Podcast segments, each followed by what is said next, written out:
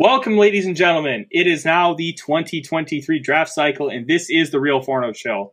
I am your host, Tyler Forness, and we have no special guest today, but we're going to get producer Dave in the co host chair, and we're going to have a little bit of fun. We're going to talk Lewis Cine, the first round pick of the Minnesota Vikings, the overarching thoughts of the Vikings' first draft with Kwesi Adofo-Mensah and Kevin O'Connell, and what to expect from Lewis Cine this year, and then just some general thoughts as we move forward throughout the offseason even though the draft is done and the majority of the offseason has been completed, the th- uh, content never stops here on the Climbing the Pocket YouTube channel. So strap up. It's time to talk about the new era. Welcome to the Real Forno Show. Tyler Forness, contributor at NBC Sports Edge and USA Today's Vikings Wire, along with being a member at Climbing the Pocket.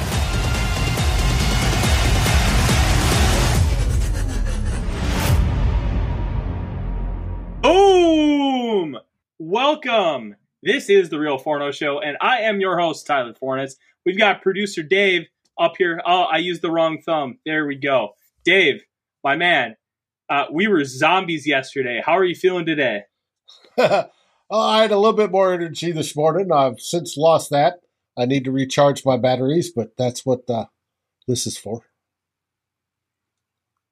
Oh, dude, I feel you. I uh, we just put some Budweiser on heavy sale, so I just got a flat for 11 bucks. I'm probably going to crack that open here in a little bit. I got a Pizza Hut pizza right next to me that I've been munching on.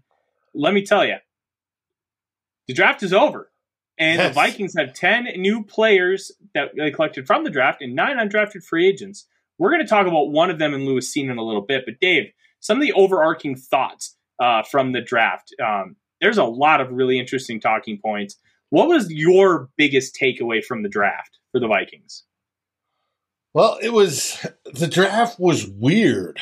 Uh, when Kwesi started trading, not that it's a big deal to trade. You know, that first trade with the Lions, and it seemed we got fleeced, but when I look at it, it looks better. And then that second trade with Green Bay, it just feels dirty that you're trading with uh, somebody within your division. But mm-hmm. you could debate whether the Lions trade was a win or a loss, but generally, anybody in the production side of things looks at the more players you get, the better chance you have. And once I think we fleeced Green Bay on the opposite end, we've got uh, a uh, they got a second of ours for, and we got both their seconds. I think it turned out all right. It turns out, buddy of mine, Ted Glover, that many of you know, made a chart, and I forgot to load it, but I can load it real quickly. That uh, he was bored at work, so he made a chart, a flow chart, uh, describing the draft and those trades. Ooh. And what happened is, with Kwesi making those trades, he turned a first and second rounder into four players. And to me, that's four players in the top six, 66 picks. Or and uh, to me, that's almost, you know, those are guys you can expect to start. And that is really uh, value in my books. So I, I can't knock that. It's it's a good deal. Now, what I did find interesting, and heard this on SKOR North today, is the first three picks Lewis Cine, Andrew Booth, well, and the fourth pick, Brian Asamoah, are for guys or for positions where we have guys over 30 years old. Mm-hmm. Cine, obviously, safety. He's going to play next to Harrison Smith. Hitman is over 30, right? Eventually, hopefully, he develops into the replacement for Harrison.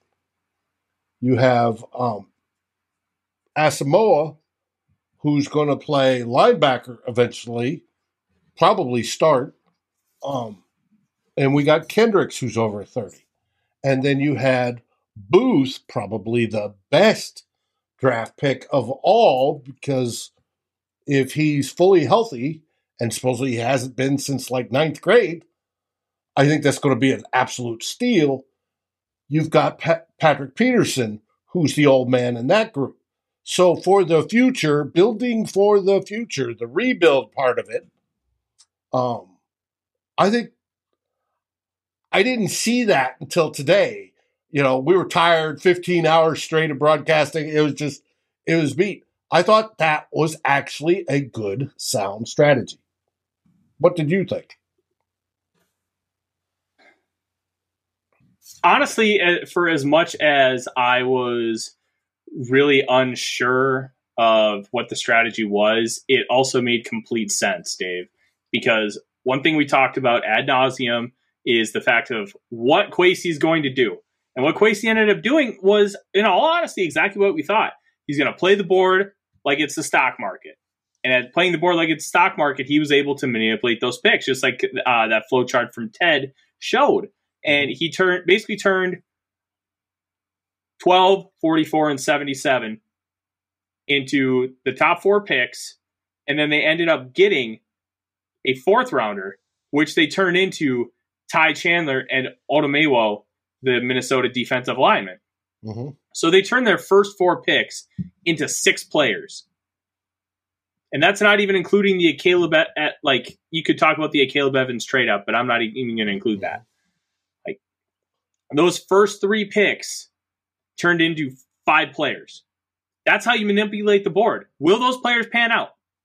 We don't know that answer yet. There is a lot of things that have to happen to see if those players are going to pan out. There's a lot of coaching, a lot of developing, a lot of understanding scheme. These guys need to figure out how to play in the NFL too. They need to learn the playbook. They need to make it so they don't have to think and they can just react. And they have to continue to grow and develop and get in that strength and conditioning program and really show something early on in practice. There's a lot of if with this class. I wrote about it for NBC Sports Edge. I gave this class a B. I the first two picks were home runs. The way they maneuvered the board, they got two top 25 prospects at 32 and 42. Great work by Kwesi. After that, there's a lot of question marks. Well, Ed Ingram. I mean, Brian Asamoah. Like, go ahead. I, I said is I'm probably graded a C, but but I'm stuck on this 500 mediocre stuff. But when I look mm-hmm. at it, what do I expect of guys that are taken in the first and second round, and then um, Asamoah at the top of the third? I expect those guys to turn into adequate starters, if not better. And getting adequate starters, if you get three in a draft, you had a good draft. Well, if we mm-hmm. get four in a draft, we had an outstanding draft. And if any of those guys pop to um, to be Pro Bowl level, they were they were golden. I think I think this looking at it in hindsight versus how I looked at it on the days of the draft, I'm liking it more than I did at the time. Does that make sense? Yeah. Um, and th- that's one of the things about these draft grades. I try not to grade too harshly when I do them for the sole fact that there's a lot of projection. Some grades, oh, A plus, fantastic draft. Think of how many Browns drafts we graded in A because of how much talent they got in the mid 2010s mm-hmm. and how bad those players stunk. Johnny Manziel getting him in the 20s, great value. Trent Richardson, slam dunk. Mm-hmm. Bombed. They were terrible. Right. And it is what it's Justin Gilbert at eight. Lauded one of the only players to have truly bust out of that top 10. That was the year the Vikings drafted Anthony Barr. I wanted Justin Gilbert. I thought he was going to be a stud. That happens because there is something between the college game and the pro game. It's so incredibly different. Not only do you have to be a hyper athlete, but you have to be really smart and you have to know what you're doing out there at all times. You can't just fake it with athleticism anymore. You have to have the whole package. And right, in that transit athleticism wise, everybody at the pro level is easily as fast, as strong, if not faster or stronger than you mm-hmm. are coming out of college. And uh, they're also wiser because they've got a few more gray beard or gray hairs, been playing longer, know how the system work, and to get some 22 year old that comes in who thinks he knows it all, he's got to learn, and he will learn. He'll have his welcome to the NFL moment, and not all of them make that transition, and it's a shame mm-hmm. that that's the case, but they don't. Yeah, not all of them do make that transition, and I completely agree with you. Um, I'm uh, I'm very intrigued to see who does and who doesn't because there are a lot of players in this class that could really go either way. Um, I'm pulling something up that I'm going to send here to you, Dave, just as a kind of on-screen production thing. Okay. Um, and it, it's we're going to use this in, as a, kind of a talking point here as we continue to move on into this class. Um, what I'm very fascinated by is how Kwesi approached the players that he picked. Okay. And and there's some storylines there too. Mm-hmm. There's hundred percent some storylines there. Um, and one thing I found fascinating that I don't know if you realized, all ten prospects mm-hmm. played at Power Five schools. All well, of them. Well, I didn't the know Big about Ten, the, I didn't know about the latter ones, but I knew after first two days we were talking about that. And, and here's another thing: they did not take any Pac-12 prospects. They stayed Midwest and East. Hmm. I wonder why. Yeah, I I don't know if that has anything to do with anything, but I just found that interesting. And somebody pointed out in the live stream that with like six picks that they had only gone Power Five schools, and then I'm like, oh.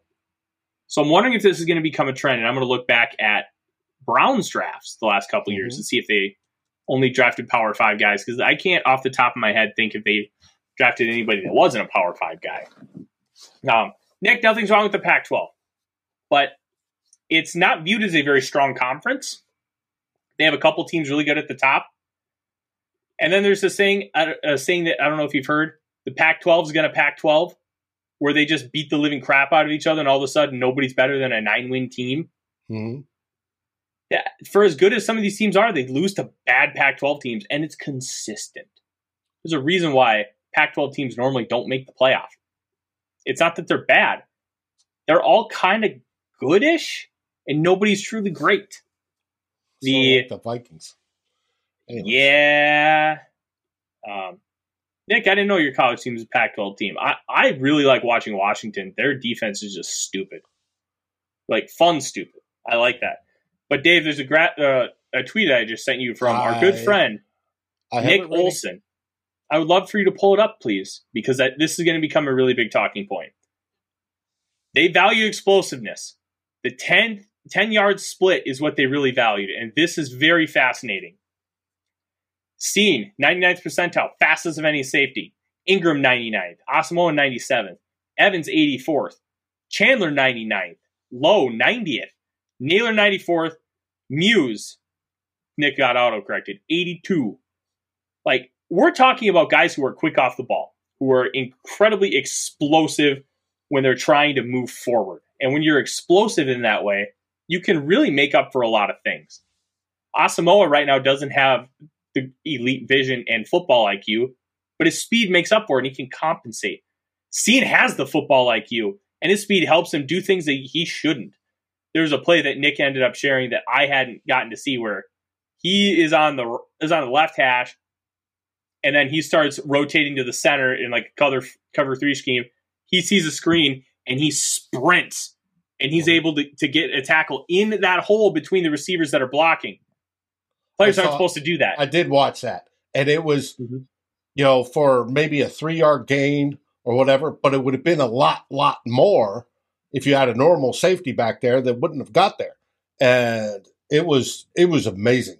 And we've seen how well he hits and the comparison about Viking Jerome said all big hitters. Um, we've heard of a better Andrew Sendejo as a comp. Now that's what I've used. Will that get him in trouble a few times? I'm sure it will, but mm-hmm. it will be exciting to watch. And it definitely wasn't he the one that talked about breaking the will of the opposition? Yeah, why he played so hard? The whole psychologic game, psychological game of football exists. The whole Mm-hmm. idea that I am going to beat you and destroy you, your mind, to take away your will, actually works. Um, you do that from a player, and then suddenly you've got free reign. You're in their head. And that gives you an extra added advantage beyond everything else. You do that, and it's golden. You win all day. And and some people are susceptible to it. And if you get beat and beat hard and it hurts, and you get the guy on the other side going, I don't want to do this anymore. He's going to pull up. He's not going to work as hard. It's why uh, back in my day, I hate when I hear that. Um, you know, they told us as a defensive end, you always hit the quarterback. Whether he's got the ball or not, you hit the quarterback. And the whole idea is to get him to the pitch because we're back in that day. We ran a bunch of option or played a bunch of option teams. You get him to pitch early commit early, then you know what he's doing, and you also know that he's not going to come out and try to get around you on a pass play. So it's the psychological part of it. Vikings have had some great players that could get into guys' heads um, over the years. Absolutely talk smack, get in their heads, and it works. Cine bring if he brings that, if he brings it physically, and if he, I don't know if he verbally talks, but if he brings it physically, that helps you win games. When games come Mhm. down to three or four key plays during, you know, that 60 minute period, if you can get one or two of those to pull up, not catch the ball because they're worried about being hit or whatever, that gives the Vikings the advantage. No, I 100% agree. Cine is going to give defenses or offenses fit for the little nuanced things that he's able to do. We're going to kind of break that down here a little bit, but there are a couple more points on the overarching view of this draft class that I really want to point out. There, Dave, it feels like there's a shift in offensive linemen and the philosophy on who they're going to be drafting. Let me tell you, Dave, I think you're a fan of this because it's about prioritizing one pass blocking and two they prioritize length with both Ingram and the the Illinois kid. I I am blanking on his name. Um, Um, Vederian the, Lowe. the tackle. Yeah. Yep. Lowe Vederian has like 35 and 5 8 inch arm. Oh, he's Ingram's are, pretty, are really long for his size too. They Uh, prioritize length, 10 yard split, that explosiveness, and they're prioritizing pass blocking. It's not all about being an athlete. Yes, is it great that Bradbury can climb to that second level and be an elite reach blocker? Hell yeah, that rules. But at the same time, if you're going to get forklifted because you don't have enough sand in your pants, that doesn't mean a whole lot. Because Now, when you those little me- nuance things, when it comes to uh, when it comes to Ingram, you sent me his all twenty two, which I didn't get a chance to look at today. I do Mhm. want to look at it. I do expect him. Uh, I haven't watched it yet. I will look at it. and I'll try to break some of it down on what we can expect, what is good about him, what is not so good, what could be coached, what can't be coached, and uh, and see where we can go with him. I think he has more upside because if you can pass block as well as he did in the SEC, we're talking against guys that are NFL caliber. Um, there are things the Vikings can do. And what I heard earlier today, didn't realize the Vikings are doing a hybrid uh, sort of offense instead of wide zone or wide middle. Um, I'm trying to remember what they called it. I think they called it wide middle. Um, it's it's going to be sort of a hybridish style run blocking scheme. And I'm anxious to see how it works. Well, if you got big guys in the middle with Ezra Cleveland and Ingram on the other side, you can move people, right? It's not a strict Yeah. power game, but you can move people with running. Yes, Bradbury may be the one that goes out and reaches to the second level where he's Mhm. good at it. But and everything else, you're moving the guys that have been a strict pain in the butt for the Minnesota Vikings. Every time we run up the middle, we always seem to get stuffed. Well, hopefully, this new hybridish scheme eliminates that, and I'm exciting this excited to see that. Dave, I'm really excited to see it too because utilizing a hybrid scheme can really be beneficial. You have guys that can not only move people, but they're capable enough. They don't need to be elite at it. Capable enough to be able to do those uh, outside zone blocks, to be able to reach, to be able to climb to the second level. That's what we wanted out of Wyatt Davis, right? Mm-hmm. He wasn't going to get moved or forklifted uh, in pass protection. He was going to be just good enough on the outside to be able to make those blocks. And I think that is just as important as being able to make them on an elite level. Because if you can do both things well, I'd rather have that than Garrett Bradbury be an elite run blocker and atrocious pass blocker at times. And I do think this hybrid deal will help Wyatt Davis as well.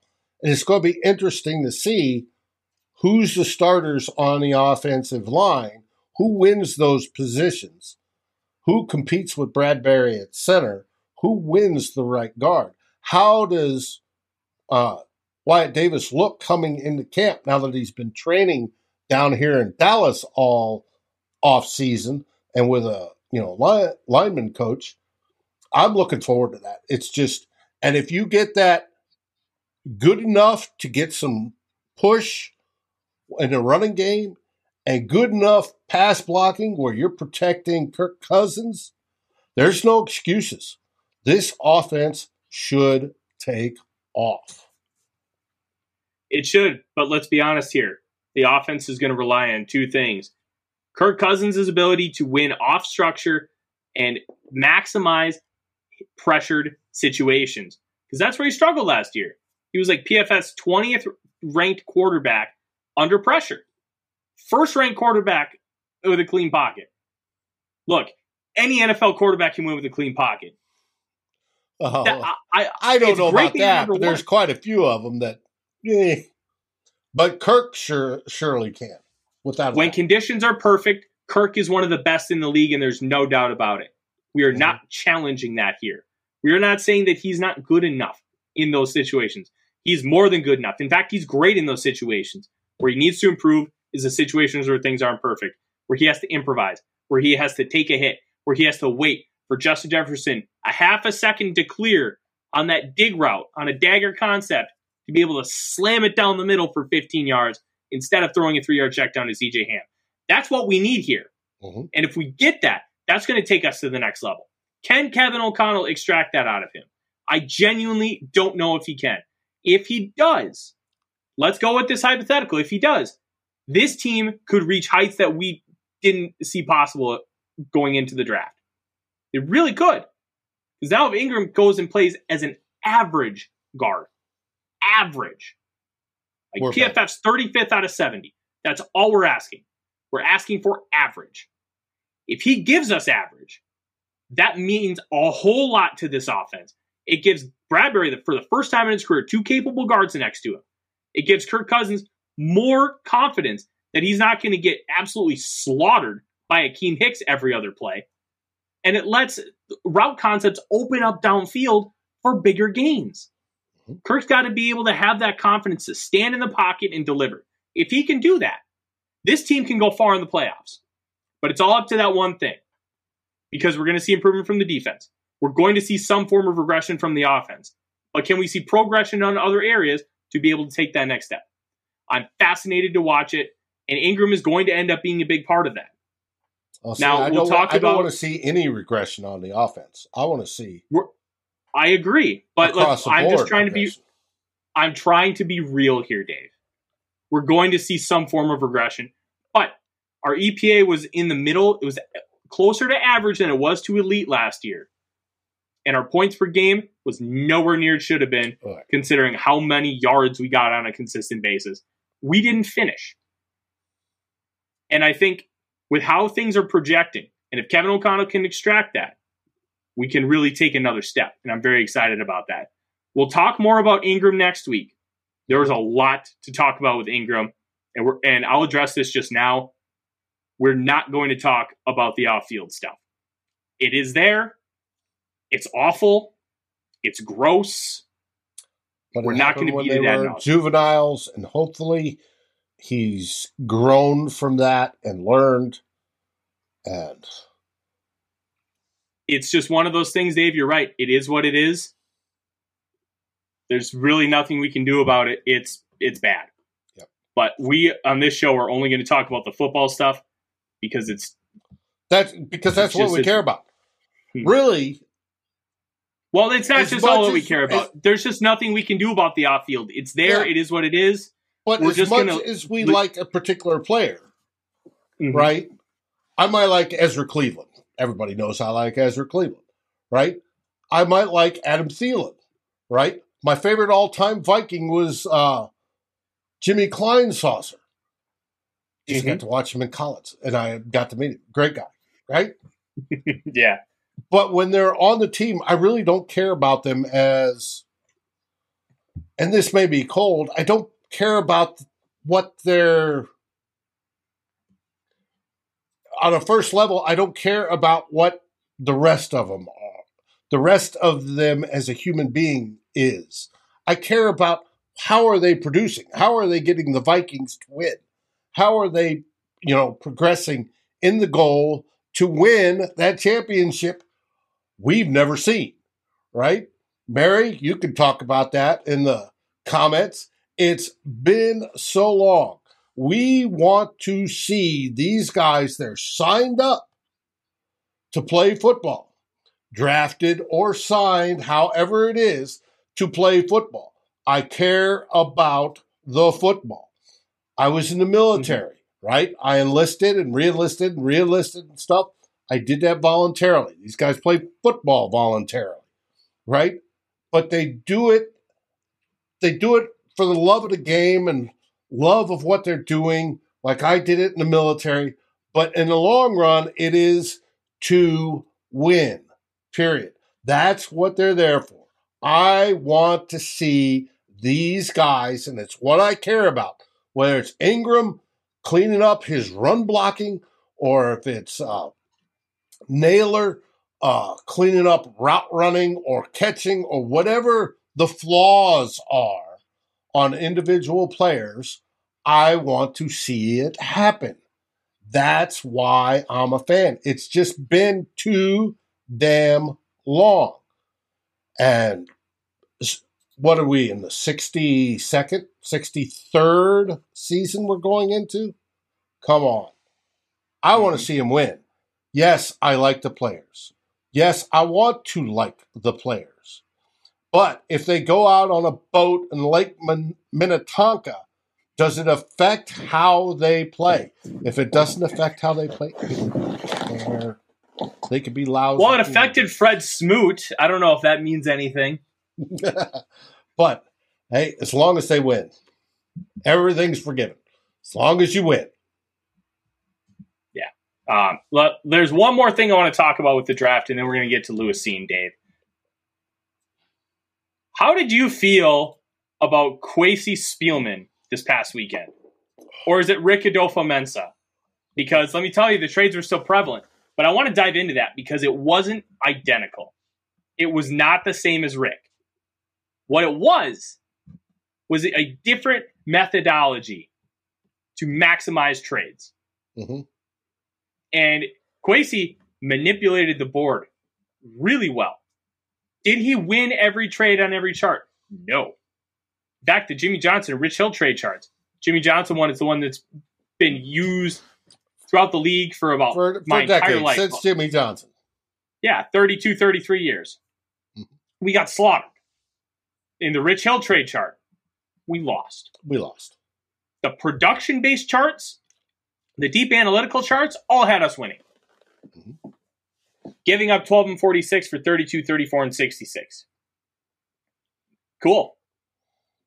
Like, that ended up kind of working out. But when you look at everything else included, like I, the fact that he was willing to package and trade back up, including signing next year's fourth, which was a little bit of a surprise, considering he traded up for a fourth round pick instead of just trading up four spots. I found that one interesting. But he was able to manipulate and get draft capital back. Giving him next year's fourth means the Vikings currently only have five picks going into next year's draft first, second, third, fifth, and sixth. The seventh round pick goes to Denver as part of the Stephen Weatherly trade. Okay. So that's worth mentioning here. But I did like how Kwesi was not afraid to move up or down based on who was available and what the board looked like and how they they felt they could attack it. hmm They took Cine, they moved down and got 53 and 59, then used 53 to go back to 42. They gave up 77 and a sixth and got 122 in return. I loved it. I loved the aggressiveness. And I, I'm just going to compile picks strategy. They utilized what they had to manipulate it and then cash it in. Like sitting at a blackjack table. Hey, I can double down. Let's double down. Oh, I hit, I, split my aces and got two tens. All right, I'm going to cash out. Then we'll go to the roulette table and put some more money down. We're going to reinvest. And that's kind of the same strategy that Kwesi had. And I loved it. I love the fact that we got two top 25 players in Cine and Andrew Booth Jr. We got players at positions of future need. Ed Ingram, Brian Asamoah. Uh, Caleb Evans is a good one. And I talked about it on the stream, and I'm excited to dive even further into his tape. I wanted Tariq Woolen or Zion McCollum. I wanted the hyper athlete. Right. We got a very good athlete in Evans who struggles with the ball in the air. And for his at- relative athletic score of like 9.63, so 96 percentile athlete,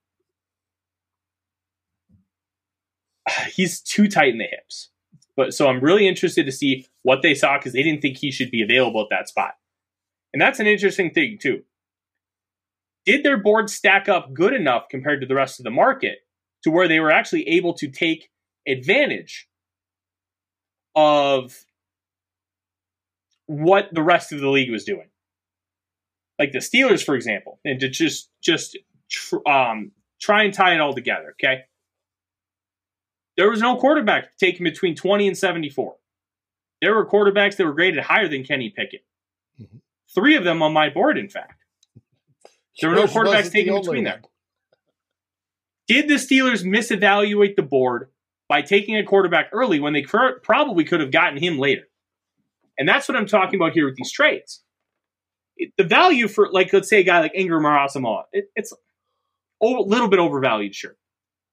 Could they have gotten him later and picked up more capital instead of taking them there? That's what I'm really interested in with this class because I don't know that answer. Well, but if you look at it, and you and you talked about it earlier, if you look uh, with the the um, Knicks tweet, right about the speeds, it looks very much like Kwesi had, and we're only seeing this in hindsight, a a methodology. One, the um, taking it from the top five conferences, right? All the people there, and two, looking at speed, right? He wanted speed. So he's got speed. And if he sees a player available, even though it's maybe ahead of where the big consensus board, and there's nothing wrong with the consensus board. Consensus board is a marvelous tool and it hits on something like 80%, 80 some odd percent. Um, sees them ahead, bigger value, that that they make the they're from the right school block check, that they have that first 10 split check. Do they have other things on the list we don't know? Check, right? And if he has those, he goes, I got to get it now, or I'm to, I have a bigger chance of losing it down the road. It's like if he's being a stockbroker, does he recommend to a client, you need to sell this now because I see it uh, declining here in the near future? Does the, the customer sell early or does the customer risk waiting till it gets to the very highest point and then maybe wait, you know, one day too long and then that stock is crashed, right? Course, you want to sell at the highest point. You want the maximum value, but you've got to weigh that risk of Do I take it now and expend a little bit of that value equation on getting it early to get what I want, or do I risk it? And there's a there's a it's a tipping point somewhere in there that he knows, and he may have selected those guys early because he felt that tipping point was between then and when he'd be available to pick later. So that's the route he took. I have no fault with that. Yeah, and I want to uh, reference Dave something that Drew mentioned as far as the trades. You take Hamilton at twelve, you aren't getting either Cine or Booth.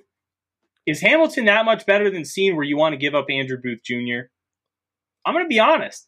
I don't think so. And I love Kyle Hamilton. He was the number two player on my board.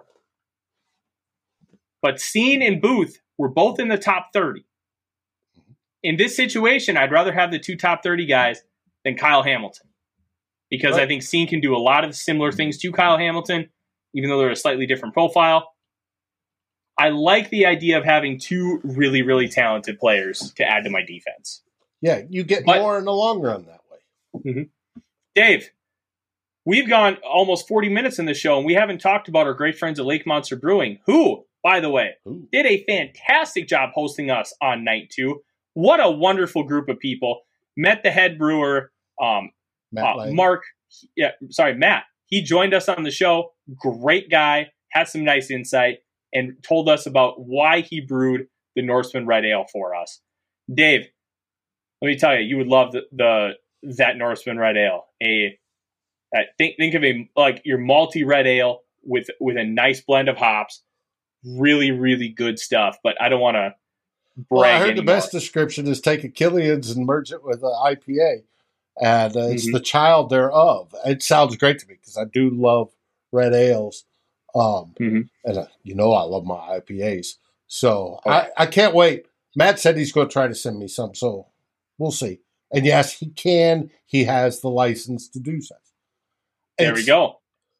Hey, folks, if you haven't had the chance and you're up in the Twin Cities, go by Lake Monster in St. Paul. It's right across the river from Minneapolis. It's easy to find go by and find the beer you like. They make such a variety from sours to uh, brown ales and stouts, and of course, me and my IPAs and lagers and uh, uh, wheat beers. And you'll find something, I guarantee you, that you will enjoy. And you can't beat it for nothing, and you'll make great friends in the process. And it only comes from Lake Monster Brewing. I mm-hmm. proudly mm-hmm. wear their hat because their beer is that good. Unlike that macro you talked about getting prior to the show. Um, Budweiser, by the way. Hey, you know what? I'll tell you what. The second Lake Monster uh, starts selling flats at twenty bucks, I will never drink Budweiser again. but it's hey, folks, I can't. Next time up, I'm up in the cities, and I hope to be up sometime soon because I want to catch a game, in particular, up in the new stadium. Trust me, I am making a trip purposefully out to Lake Monster. Well, I'll tell you, That's Dave. How good it is. It, if you if you make a stop up here, you've got a you've got a room to stay here in my house. Try and cut those Appreciate travel costs. Plus, I have enough beer to make you want to puke. the good stuff. I got enough doubles and triples to get us both hammered. It's a good time. But Sweet. we only have about 20 minutes left. And Dave, we got to talk about this new guy, Lewis Cine. I want to say a quick hello to some of the people in the comments. We've got Mary killing it as always, Nick, Tyler Browning from Blue Chip Scouting joining us. Drew Bunting calling me Malik Forness. You're dang right. And we will talk tomorrow, or sorry, next week, about how Malik Willis falling to 86 overall is an abomination. And I said that multiple times on night two. I don't get it. I've never gotten it. Makes no sense to me. But that's another thing here nor there. Dave, have you had an opportunity to watch some Lewis Cine yet? Yes, I've watched some highlights of him, and actually one where he uh, we were trying to figure out it was through Luke Braun whether who missed the coverage. yeah. Um, which play was it? Because um, in the Lockdown Viking Discord, that Luke Braun runs, I asked a few questions on plays because I'm like, is this his fault? Because the scheme is something that I'm learning uh, still more because I am not great at it. Luke is great at it. Um, Nick Olson, who Nick we Olson used his speed earlier in the show, and Matt Freeze. Matt great. Freeze. Yes, they are. And then Mike, uh, Mike, uh, he uh, writes for um, SI Bengals. Um, Sans Mm-hmm. Wagata on Twitter. Tremendous asset. He knows scheme and he loves talking ball. Make sure you go give those guys a follow. Okay. If you ever have any scheme questions, they're going to be great resources for you to help out. But Cine, I comped him to Andrew Sendejo if Sendejo was a hyper athlete and really smart. Because that's what Cine is. One thing that really stood out to me, he's got great vision and football IQ, and he knows what's happening in front of him and is able to react quickly and with explosion. Multiple instances where he's playing a deep middle or a deep half, and he sees a, a little swing pass and he is zooming like he's Lightning McQueen in cars or some crap Mhm. And he takes the guy out. Because uh, when you have a bunch formation, all right, so you've got one here, one here, one here. The guy back, he gets the screen. These guys block, all right. So then there's a hole for the receiver to run through, and when the receiver runs through it, if the if they hold their blocks, they should be able to get to the second level really quick, and hopefully they can beat that crossing linebacker. What Cine does is he's all the way out here, okay? He's able to cut that angle and get in that hole and prevent whatever receiver is catching the screen pass from getting more than a couple yards. That's not normal behavior. That's not something you see every day. That's something Harrison Smith really can't do. They're going to get six or seven Especially yards before Smith gets to him. Mhm. Yeah. Smith ran a mid, uh, 40 in the mid four fives, Cine 437 with 99% explosion scores. That 10 yard split, the most important thing. Anybody's, any one of these guys is fast at full speed. Can you be fast getting there? Seeing is fast getting there, and that's more important, arguably, than being fast when you hit full speed. Mhm. I love the fact that he's got that vision and he has the intelligence to understand what's going on in front of him. You'll see it multiple times, both pre snap and post snap, where he's directing people in front of him. Be like, hey, this is what I'm seeing. You need to do this, this, this, this, and this. There's one play against Arkansas. They're running a double crosser. So on the near side, there's the guy in the slot, and uh, sorry, it's a tight end, and then a guy split out wide. They're both running deep crossers. The tight end's going more shallow, the receiver's going on the far outside. So C notices this because he's playing a deep middle. Mhm. He gets the star and and just tells him, "Hey, take inside." So then he breaks off of his defender, doubles up the inside receiver, and Cine takes the deep guy, basically making both throws almost impossible to get to because the guy he sent off the deep receiver is now essentially floating between the two. He's close enough to still potentially make a play on the ball behind, and now he's really doubling the guy in front. The- It is supposed to be the easier throw. That kind of intelligence is something you don't see every day. And if you understand a Kirby Smart defense, which is an offshoot of Nick Saban, Nick Saban is one of the smartest men to ever coach the game of football, especially from a defensive side. And Nick Saban made one of the smartest coaching decisions of all time. He was the head coach at Toledo in the early 90s. A head coach. He went to be Bill Belichick's defensive coordinator at, uh, for the Cleveland Browns in 1991. He learned with Bill Belichick, who is the greatest coach in the history of professional football. It's not a it's not a coincidence that Nick Saban is the greatest coach in the history of college football. There is a correlation there. Two of the smartest defensive minds to ever walk the planet worked together for four years.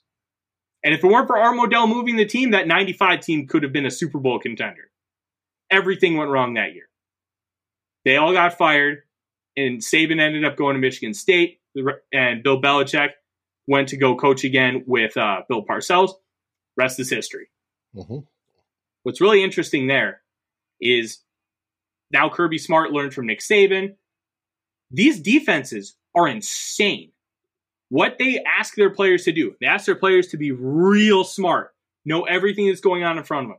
Dave, Cine doesn't just know what the linebackers doing and the corners are doing. He knows the stunts. He knows well, the responsibilities of each down lineman. Mm-hmm. because of that, and his ability to react really, really quick, they're able to do things that most teams aren't able to do. They design plays to specifically take guys out of them. They design these screen passes to take Cine out and, and let these receivers try and get upfield for eight to 10 yards. Cine's good enough to recognize it right away. And when he sees it, he, he's not flat footed. He explodes out of the gate and is able to take that out. Really, really impressive stuff. And one of the other things I saw, because he is not the most fluid in his back pedal, he stands a little upright. Because when you watch Kaiir Elam, uh, Florida kid, corner, and I know a lot of people did going into this draft because that was a position the Vikings needed to target. He he dips his butt.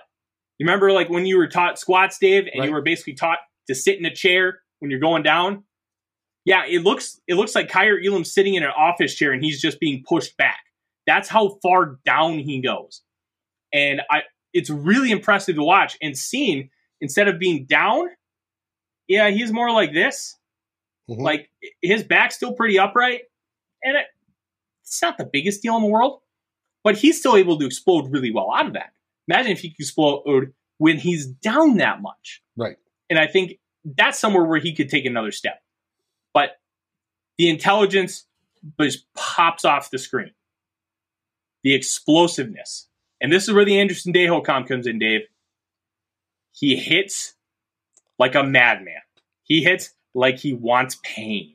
He hits like he wants the other person to just crumble in front of him. Mm-hmm. It's just nasty. You got to go back 2020, the second quarter, Florida, Georgia. He got ejected from that game for targeting. He took out Kyle Pitts with a hit so nasty that he basically knocked himself kablooey, went Yeah. all loopy, and was just lying on on top of. Pitts. And like Kyle Trask was running down to check on his tight end, and he was about to like yank him off, and then he realized, oh crap, like he's he's not being cocky, he's dunzo. And then you see him get up, and he's just kind of like, oh, like he got ejected, he got himself a concussion. That's that kind of a reckless abandon. And it's not as reckless as Sendejo, because Sendejo was just a gnarly bastard. He just he didn't just want to inflict pain. He wanted to inflict pain on everyone. He he just wanted to level you and destroy you and didn't care about anything that happened to him. Seems more calculated than that. And something I really appreciate because of his speed and explos- explosiveness, he can zoom and he can take you out with a great form tackle and lay the wood down. But he's not like remember Steve Atwater. Mhm. Okay, Steve Atwater is a top five favorite player of all time for me. I loved watching that man play football. There was a play at the end of the Super Bowl against the Green Bay Packers where he hit the defender so hard that not only did he knock him out, he knocked the corner out and himself. Like that's that's reckless abandon. This is way more calculated. Like one thing I learned today, did you know Danielle Hunter has no roughing the passer penalties in his career? No, I didn't know that. That's pretty wild, right? Uh-huh. But then take take a minute to think about it. How calculated and smart he is when he does hit the quarterback. Oh He's not using a reckless abandon. He's being very smart, hitting him to the oh, side, and the wrap, not whipping him down. pull down rather than plowing through and landing on him and burying his Yes. shoulder into his collarbone. Hey, wait a minute, I like that play. Um, yeah. Um, hey, Steve, I am old enough to have watched Steve Atwater. I am 32 years old. I started watching football al- almost like a religion when I was four and a half years old. I cannot tell you how many Steve Atwater games I watched. All time top five favorite player for me. Warren Moon. You see the jerseys in the backdrop. I have probably watched 150 Warren Moon games. You can find a lot on YouTube, my man. I am obsessed with some of these old, like 90s players. Like Leroy Butler is another favorite of mine, and I hated watching him play because he was so good and he always ruined my day when the Vikings played the Packers. Leroy Butler having to wait so long for the Hall of Fame was a damn travesty. But I digress because we're getting way off topic here. But the point is, Cine is way more calculated with how he hits people. He's just smart, intelligent, squares them up, takes them down. One element about his explosiveness, Dave, that gets him in trouble. he plays out of control sometimes, where he just wants to be shot out of a cannon and he doesn't necessarily take the smartest angle. He doesn't square them up. He kind of dives at the legs. There was a play against Alabama where he did just that, and it, it showed up a couple other times too. Right. He needs to play under control. And that doesn't necessarily mean play with less intelligence, play less explosive. It's like, hey, you're uh, you're trap shooting, all right, and you're trying to shoot clay pigeons. Are you just going to want to go boom, boom, boom, hold the gun out right here? Or are you going to want to square up, look down the sight, and fire? And that he needs to go from being a little wild man and just spraying bullets everywhere to try and get it, and he needs to just aim with precision. If he can do that and really hone that in, we're going to talk about a different level of player. And I'm very excited to see how Harrison Smith being in the building is going to help him, how Ed Donatell is going to help him, Daronte Jones, Patrick Peterson, there are a lot of really intelligent men and women in that building that are going to be able to help him take the next step. And I think this guy could be an all pro in five years. Well, like Aaron the sky is the limit. Nailed it about Browner. Um, mm-hmm. I was thinking the same thing. If you take somebody with his talent and physical capabilities, and you pair them with Harrison Smith, we all know how smart Harrison Smith is. We know how he plays. We that it's calculated. It's very smart. He makes up for his uh, lack of speed and lack of overall skills with his mind, right? And how he plays the game to become a perennial all pro safety, right? Possibly future Hall of Famer. You take that and have him grab Cine under the wing and say, hey, listen to me, I'm going to show you some stuff, right? And mm-hmm. how to refine that and take that energy and, like you said, focus it, mm-hmm. laser beam, where to look at the angles. You talk about shooting skeet. Skeet's about angles, right? And mm-hmm. you're looking down the barrel, but you're actually looking at the bird or the clay. And uh, and you're looking at that and where to go. It's the same thing when we talk about defenders taking angles to tackle. He's going to do the same thing. He's going to take angles to the ball and how to look at that and refine that so that he's focused on the belly button instead of the bigger deal. And then he's constantly getting there and hitting and not missing when he goes for the legs, but he's going through the trunk the good tackles. You see Harrison Smith now. Last year, he'll he'll come down and he'll break down in his stance, ready to to tackle somebody, and he's looking at their torso. Right? You can juke all you want, but you can't juke you, your torso, your belly button. Where that mm-hmm. goes is where you're going, right? And he focuses it, and then he hits through. He uh, um, hits throughs and wraps. He can teach that and say, hey, this is how we do it. Joey Browner was good at it. Um, you take that, you take somebody as talented as Cine, and he has more talent and raw athletic ability than Hamilton did um, or does, and you meld that, I think we have a future guy with the potential to make us all proud, right? To be a Harrison Smith, the sequel, right? And you get both of them playing together for the next couple years, and I think it's great. And people worry about, uh, I think it was Evil to Evil uh, talking about, well, did we pass up the best player available? I don't know necessarily that we did, but I think we took the longer term route, the rebuild route, taking players, the best player in a position that we thought needed replaced. And uh, and if you could take that, I just lost my train of thought. But you take that safety and do that. Oh, oh just came back. That's tequila helps. Um, take that. Ed Donatell plays. We've got three good safeties, right? Right now. Yeah. Harrison Smith and Lewis Cine, along with Camryn Bynum. We all want to see Camryn mm-hmm. Bynum play. We saw him play briefly last year, and he played good, very, very good. We want to see him again. Ed Donatell tends to play more dime package than he does nickel package. Dime package uses three safeties, whereas nickel package uses traditionally three corners. I think we're going to see more dime packages coming up in the future. Combine that with guys that are smart, knowing what they're doing, seeing Harrison Smith, Bynum, and I think this defense takes a big step when it comes to pass coverage and run against the run if they get to that second level. Just my opinion. Absolutely. Um, Dave, we didn't think we were going to even come close to going an hour. No. We're at an hour right now. Let me tell you, this has been a really fun, stimulating conversations. Uh, we've had a lot of really good people here in the chat. Oh, we've had a ton tonight. Yeah, And it's it's, it's been great. Mhm. Yeah, we we love it. Um, I appreciate appreciate all the interactions, guys. Next week, let me tell you, we're gonna have some good stuff. We're gonna talk Andrew Booth Jr., Ed Ingram, Brian Asamoah, the football players. Mhm. All right, we're going to talk about what they bring to this team, why they were drafted, and we're gonna we are gonna spend about twenty minutes on each guy. It's going to be really fun. But Dave, we have some killer shows coming up this week, Oh, yes. and it's do. it's really important that we have all these shows because there is a lot to dissect with the NFL draft Mhm. and how the Vikings approached it. Who do we have coming up? We have the full slate, don't we?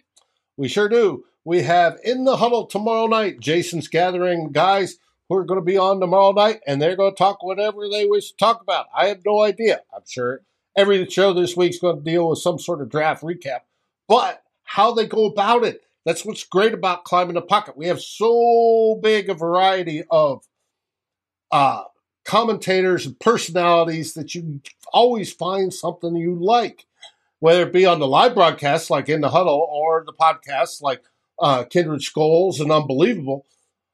You've got things to watch. Jason will be there tomorrow night. Jason's always great at running his show.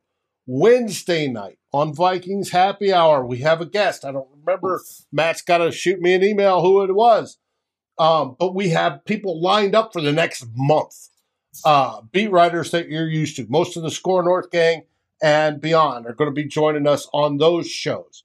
Thursday, we have Vikings Hot Takes with the one and only. Where is it? Where is it? Where is it?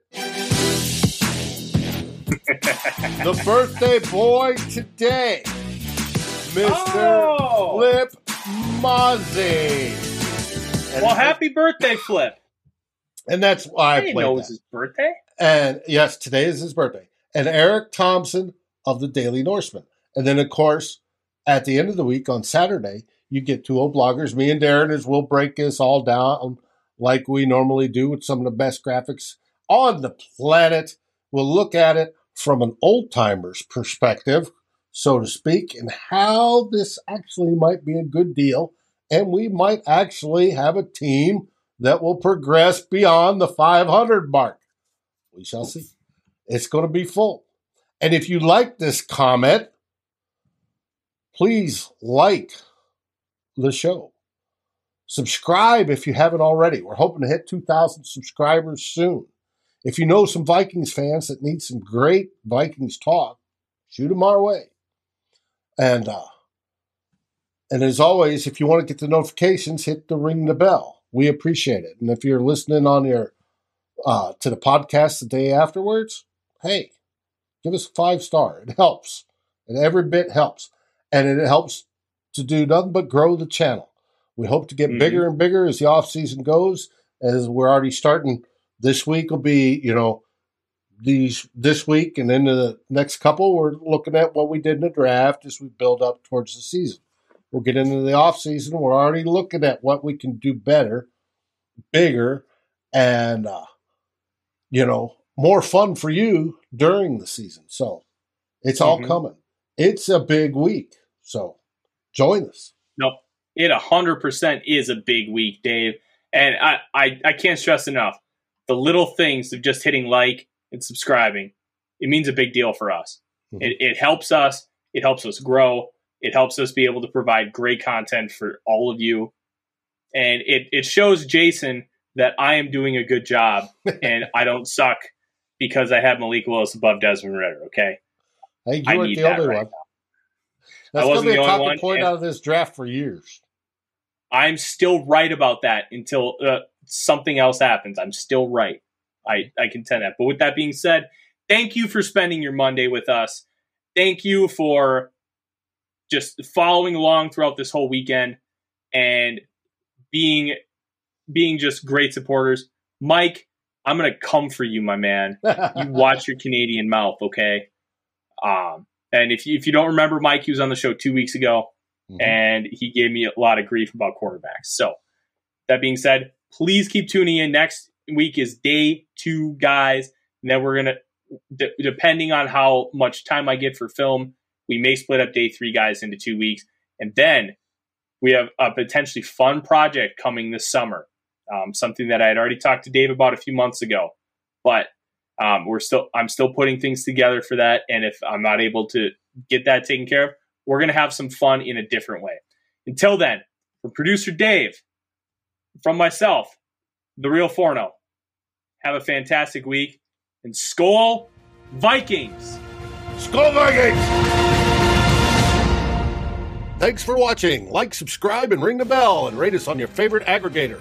And a special shout out goes to our partners, The Daily Norseman, where the best Vikings content can be found, and to Lake Monster Brewing, home of the best beer in Minnesota. Skol, everybody.